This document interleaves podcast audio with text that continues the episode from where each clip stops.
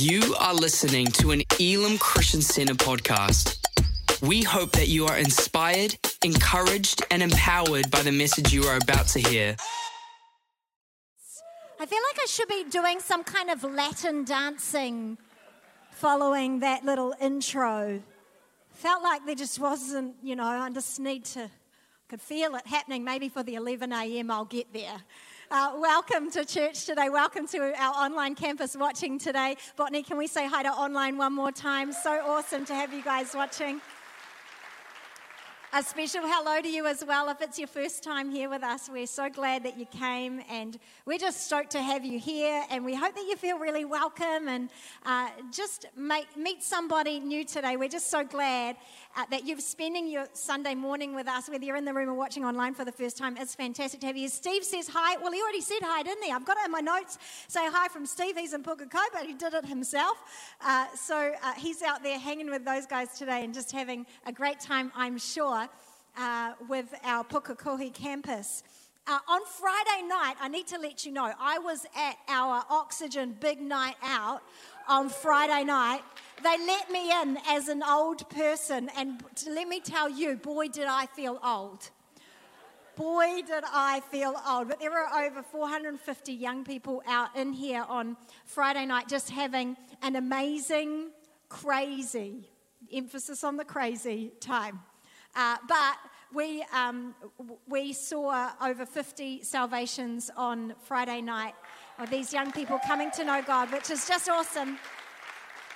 And we say over 50 because we lost count at f- about 50 uh, because so many hands were going up. I literally was like, okay, I can't count you, but keep them up for a little bit longer. Hopefully, someone will uh, be able to count you. So that's um, just our, our youth leaders just doing such an incredible job and young people coming to know Jesus, which is just amazing. And as Steve said, we're starting a new series today uh, a little bit of wisdom, goes a long way. And looking at the book of Proverbs and looking at how, at the book of wisdom really, and how it can guide and lead our lives. And today, really, my message is it's an intro. It's an introduction to our series. And I, I really decided uh, to do this introduction because I want to set us all up into one same place so that we can go together into uh, the next few weeks of this series. And I really, my whole goal today is very simple. This is not going to blow any message out of the water. This is uh, not going to be some crazy deep message. What I want to do today is simply get you asking a question. And what I want you to do this week as you go into your week is I want you to do one thing. I want you to ask for wisdom. I want you to ask God for wisdom. And we're going to go on a bit of a journey right now. Uh, but what I want us to do is really dig in this week. Before we begin looking at specific bits of wisdom, I want us to dig in and prepare our hearts for what God will do. So let's pray and then we'll get into it. God, we are here and we are listening, Lord. And I'm so thankful, Lord Jesus, uh, for your word that guides us and leads us. I'm thankful that we don't have to live our lives based on our own wisdom, but you have given us a book of it uh, that can help lead and guide our lives. And so we look to that now. And we ask, Lord God, that you would speak to us. And Jesus, we want you, we don't just want a transformation or a change on the outside, but God, would you change something on the inside of us? And we just lay ourselves down before you now. We ask that your will will be done. Have your way, Lord, in Jesus' name. Amen. Well, in Proverbs 4, verse 7, uh, it says, Wisdom is supreme. So get wisdom. And whatever else you get, get understanding. Wisdom is supreme. Wisdom is at the top of God's list. If God had a to do list, of all the priorities that he had for us, wisdom would be at the top of the list. So I think it should be at the top of our list too. The NIV translation of that same verse says, the beginning of wisdom is this get wisdom. Then it says, though it costs you all you have, get understanding. Though it costs you all you have. It's saying here that even if you have to give everything, even if it costs you everything, even if you have to spend everything to get this wisdom, then do it. Do it, do it, because what we'll learn later is that if we give everything away to get wisdom, we'll receive everything back again. something tells me, something in these passages in Proverbs is kind of indicating to us that God places an incredible amount of importance on this thing called wisdom. And so I think it is absolutely prevalent for us that we look into what God is trying to say. If there's one thing I've learned though about wisdom, it's this there's a difference between knowledge and wisdom. There's a difference between knowledge and wisdom. Here are a few thoughts knowledge constructs the Titanic, wisdom avoids the icebergs. See, it's one thing to be able to build a boat, it's another thing to steer it, right? And the same is true for our lives. Check this out knowledge builds a house, wisdom builds a home. See, we might be able to put on a wedding day, we might be able to physically knock together some four by two and a few other things, I'd imagine. Kirby over here's a builder. Uh, to build the home, we might be able to create a family, but do we know how to put it all together to make it work out God's way? God places a whole lot of wisdom, a whole lot of importance on wisdom. Here's another thing that we might be able to say is that knowledge understands God, but wisdom walks with God. And that's really our heart for this series. That's really our heart for every single one of you is that you wouldn't just know all the stuff about God, that you wouldn't even just know and come to understand all the things there is to understand about God, but that you would really walk with Him. That you would really be able to walk a personal journey with God. And this is the very reason that we wanted to do this series, is because as we look out in today's world and Look, we've talked about it in our last series called Culture Shift.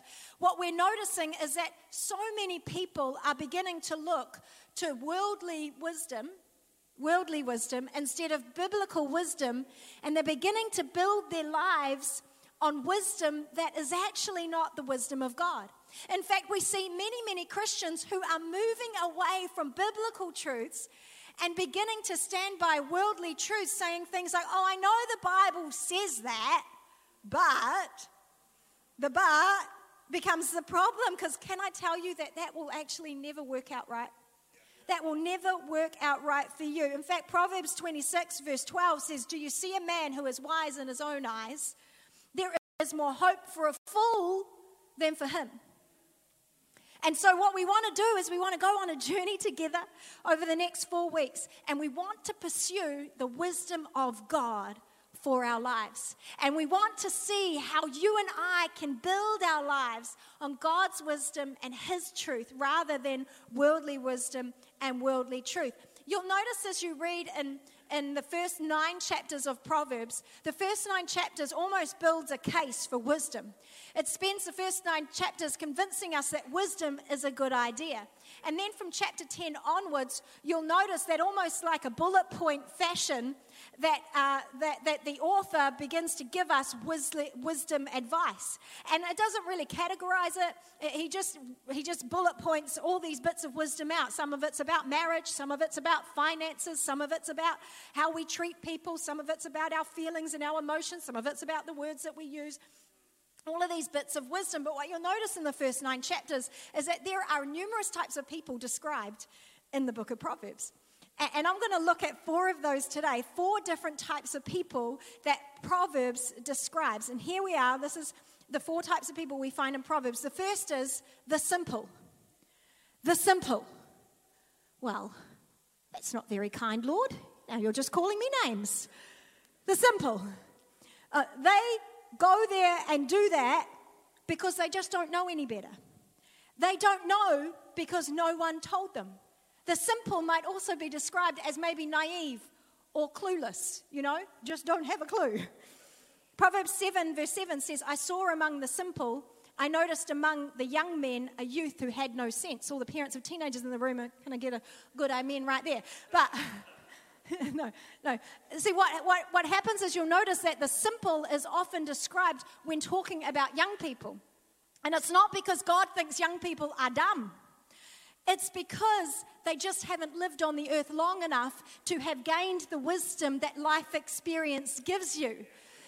And, and so often we refer or, or see that young people have this simple component to them.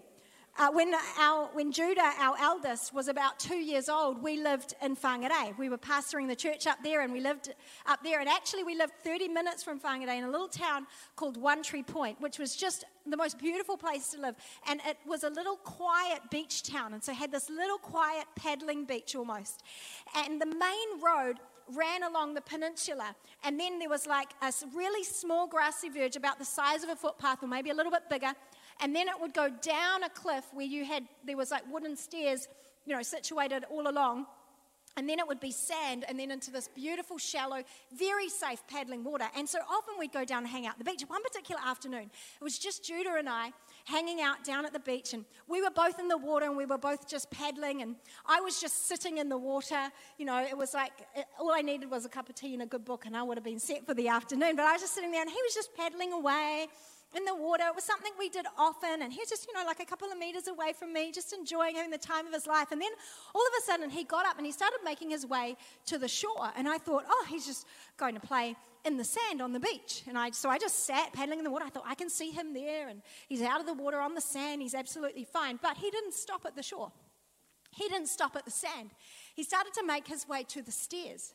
And I thought, oh, he's going to do what he usually does, which is he stands on the stairs and then he jumps off into the sand. But he didn't stop at the bottom step and didn't stop at the top step, at the second step. He started to make his way up the stairs toward the main road. And with every step he took, his little body was running faster and faster. As soon as I noticed what he was doing, I jolted out of that water. You know how hard it is to run through water when you are trying to scramble out of the water. And so I started yelling at him, Stop! Stop! Stop! And I'm chasing him up, and he's like, you know, when they turn around and you see that little grin on their face, and they're like, oh, this is a game now. And so he just starts giggling and running faster, and I am screaming, stop, stop. And I'm running up the stairs after him, and I lose him just at the top of the stairs. I can't see him, he's gone out of my sight. And as I get a little bit closer, I see a house on the other side of the road with people on the balcony, and they are starting to yell at him, Stop, stop. I get to the top of the stairs. I am screaming like an absolute lunatic. Like you can imagine, I was like, I was like shrill, like this shrieking woman running in her togs, you know, like I hadn't grabbed anything. I was in my swimming togs, I was wet all over, just shrieking at this child. And then he stops on the center line in the middle of the road. Now, thank the Lord, there was no car, there was not a car in sight, and there wasn't, there hadn't been, and there wasn't after that. So I grab him and pull him over to the side of the road. Was what he did dangerous? Yes. Was it foolish? Yes. Did he know? No. He had no idea the danger that he was putting himself in. He had no idea the danger that could have come to him. Can I tell you, church, we all have a little bit of simple in us. We all have a little bit of simple in us. We all have, I'm sure, those circumstances in our lives where our simple, our lack of experience and wisdom has us heading in a way that because we just don't know any better, that and usually, usually in those moments, there is a group of people around us shouting, Stop! Don't go there! Don't go that way. And I don't know about you, but I'm so thankful for the people that God has placed in my life who, when my simple begins to kick in, they are standing there going, Stop. Don't go that way. Don't do that thing. This is why small groups are so significant, why community is so important to us, is because in the journey of life, everyone needs a group of people in their lives who will say to us, Don't do that. Go this way instead of that way. Go here. Let me show you how, where this community bring in, bring, brings their wisdom around them. The simple. The second person, the second part, the second person described in Proverbs is the fool. The fool. The fool knows what not to do, but decides to do it anyway. The fool knows what not to do, but decides to do it anyway. And I think if you'll let me, like, please don't be offended, but I feel like we've all got a little bit of fool inside of us too, you know? It's like those moments we eat that chicken from the particular fried chicken company that starts with K and ends in Kentucky fried chicken. you know, though, don't you? You know when you eat it, you're gonna feel sick. You immediately regret it when we eat Kentucky Fried Chicken. We immediately regret it. You know, at the end of that bucket, you're gonna be like, oh, I shouldn't have eaten that. You have immediate regret from eating that chicken, but you know what? You do it anyway. You know you shouldn't, but you do it anyway. Why? Because it tastes so good. In the moment, it's finger licking good. It tastes so good. We've all been there, haven't we? But listen to Proverbs. Proverbs 10, verse 23 says, A fool finds pleasure in wicked schemes, but a person of understanding delights in wisdom. See, here's the motive of the fool, which is often the motive of us, is fun. It's fun. And sin, oh, it does feel good for a short time, but it will always bite you. And sin, there's pleasure in sin for a moment until it begins to make its way and become problematic in your lives. And the ongoing problem for a fool is found in Proverbs 13, verse 20, where it says, The one who walks with the wise will become wise, but the compa- companion of fools will suffer harm. And I bet that every foolish thing that you and I have ever done, if we were to look back, we could probably see that it was connected to another foolish person who convinced us that it was a good idea. You know what I mean? A companion of fools. Sadly, the cure, the cure, like the cure for simple, is time spent in community. The cure for a fool is unfortunately unexpected circumstances. Something you didn't see uh, coming. Sometimes it takes a trial or a tribulation to wake us up from our foolishness. Sometimes it takes something we didn't expect. Now, I'll say this God does not bring the tragedies in our life, but He will use them in our lives. He will use them. He can take the worst moment of your life and He can turn it around for something good if we will allow Him. And I know that there will be a bunch of you here today that would say, One day I was a fool. And then something happened in my life and it caused a turn around moment. It caused, in a way, a moment that awakened me. It was unexpected. It was out of the blue. Maybe a trial. Maybe there was a tragedy in your life that you could say, that was actually my turnaround moment to begin seeking God. We could say it like this there is purpose in your pain. There's the simple, and the cure for simple is time and community. There's the full, and the cure for full is, is unexpected circumstances. And thirdly, our third person we see described is the mocker the mocker. Or we might see it also written as the scoffer. Depending on the translation that you read, sometimes it describes the mocker as the scoffer. Now, the mocker is the fool, but on steroids. The mocker takes the fool and goes to a whole nother level. The mocker knows what's right, doesn't do it, but criticizes those who do. And you might not have a mocker in your immediate world. Like you might not know in person a mocker, but you have all seen them on your social media. You have all seen them turn up in social media comments on a community Facebook or on an article, like a news article. Oh, those are like firecrackers right there. You've seen them turn up. And listen, you know they aren't there to learn from anybody. You know they aren't there for healthy debate. They are simply there to mock and criticize. Here's what the Bible says about the mocker in Proverbs 9, verse 7 to 8. It says this The one who corrects a mocker will bring abuse on himself, the one who rebukes the wicked will get hurt. Don't rebuke a mocker or he will hate you. Rebuke the wise and he will love you. What is this verse saying? This verse is saying what you and I both know because we've seen it before on social media is that you've seen someone and, and, it's either been someone else or yourself who's become offended and hurt, who's entered into a debate with a mocker And what you soon realize is they don't want to listen to anything anyone else has to say. They're not about to change. They're not entering into that conversation because they're hoping someone will change their heart and help them to see the light. No, no, no, no. They're simply there to mock and criticize. And so, what the Bible is trying to tell us is don't enter into those conversations because you're only going to get more abuse and you're only going to get more hurt and you're only going to get more uh, backlash on it. The only cure for a mocker is an encounter with God. The only cure for a mocker is an encounter with God. They need a God encounter that will transform their lives. The Apostle Paul was a mocker, right? Wasn't he?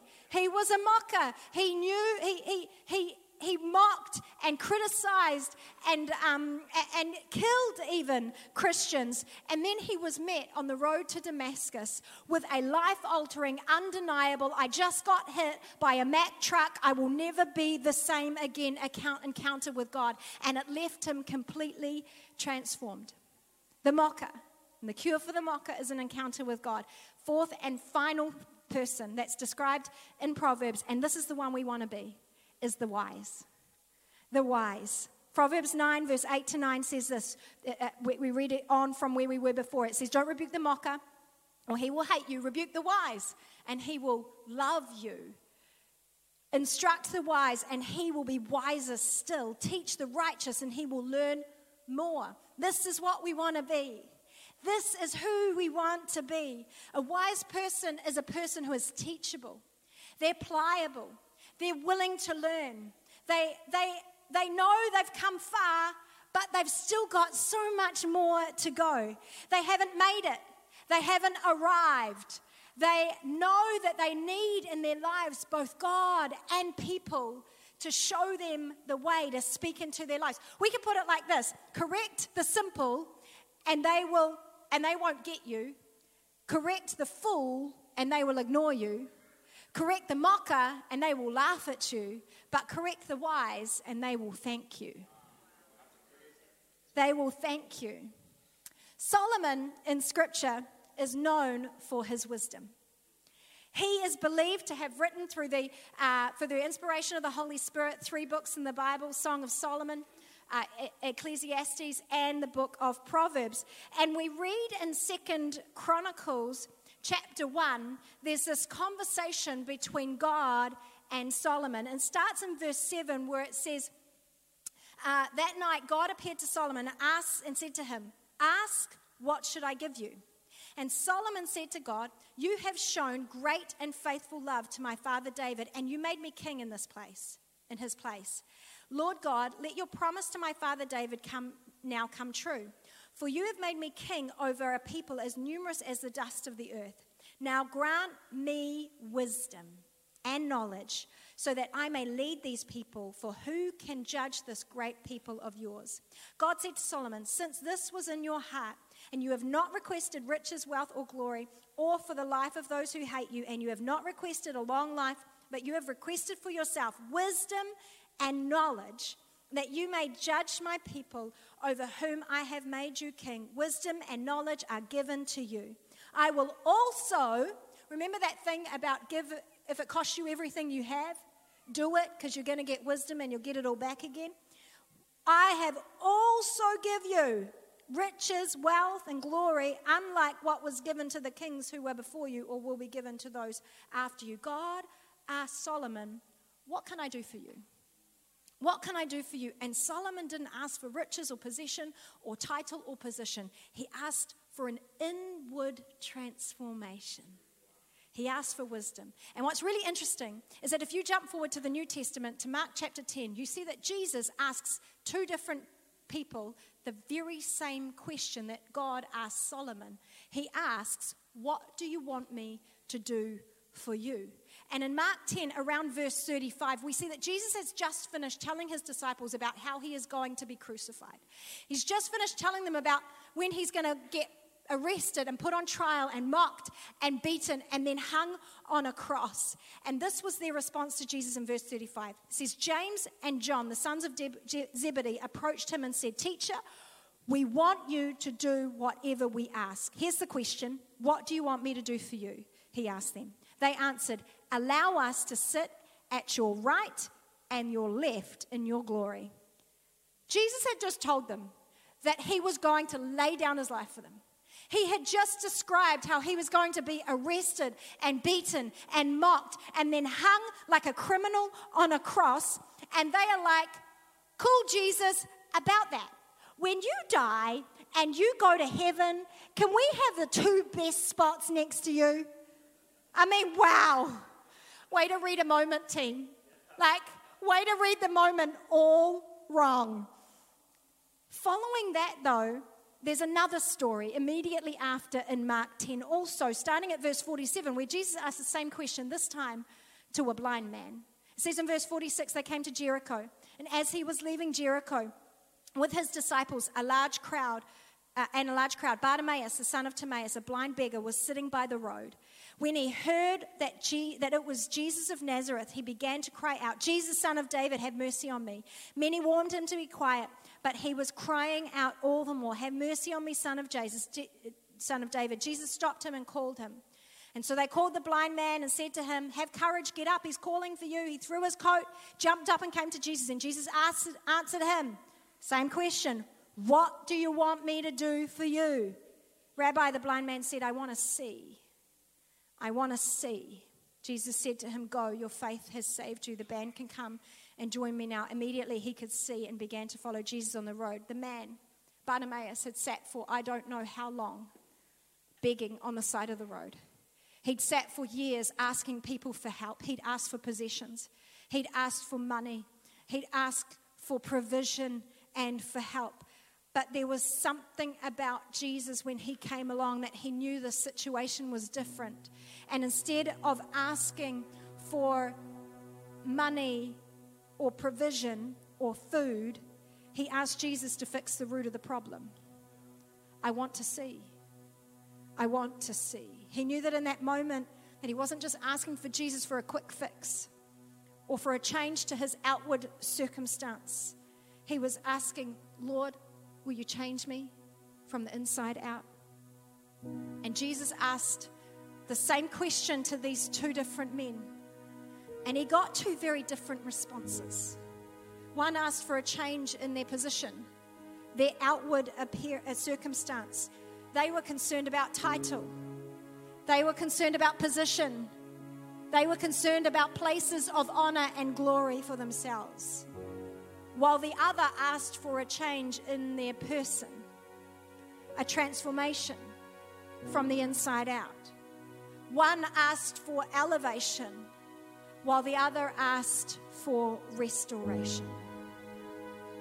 And as we enter this series, that's what I want for us. As we enter this series, I want you and I to enter into it answering the same question. Because I think God asks the same of us today. What do you want me to do for you? And I wonder how we'll answer. I wonder how we'll answer. Do you want Him to simply change your circumstance? Or do you want a transformation from the inside out? And I just want to encourage you today. Why don't you ask for wisdom? Why don't you say, Lord, would you transform me? Would you restore me? Would you change me on the inside? Come on, let's pray. God, as we enter into this new series, and as we look toward your word for your godly wisdom, and as you pose that question to us now, what do you want me to do for you? Lord, we just want to be changed by you. God, would you transform us on the inside? Would you redeem and restore us, Lord? God, we thank you so much that when you begin to transform from the inside, it shows on the outside. And even though people might be dealing with circumstances and situations that they desperately need your interaction, your divine encounter on, God, I thank you that when you start on the inside of us, like Solomon, we will see all of those other things begin to take place in our lives. And so, Lord God, we surrender ourselves to you at the outset of this series. And we thank you, Lord, for the transforming power that will be at work within us. Thank you for listening to this Elim Christian Center podcast. Please subscribe to keep hearing more life changing messages. For more information about our church, please visit www.elamchristiancenter.org.nz.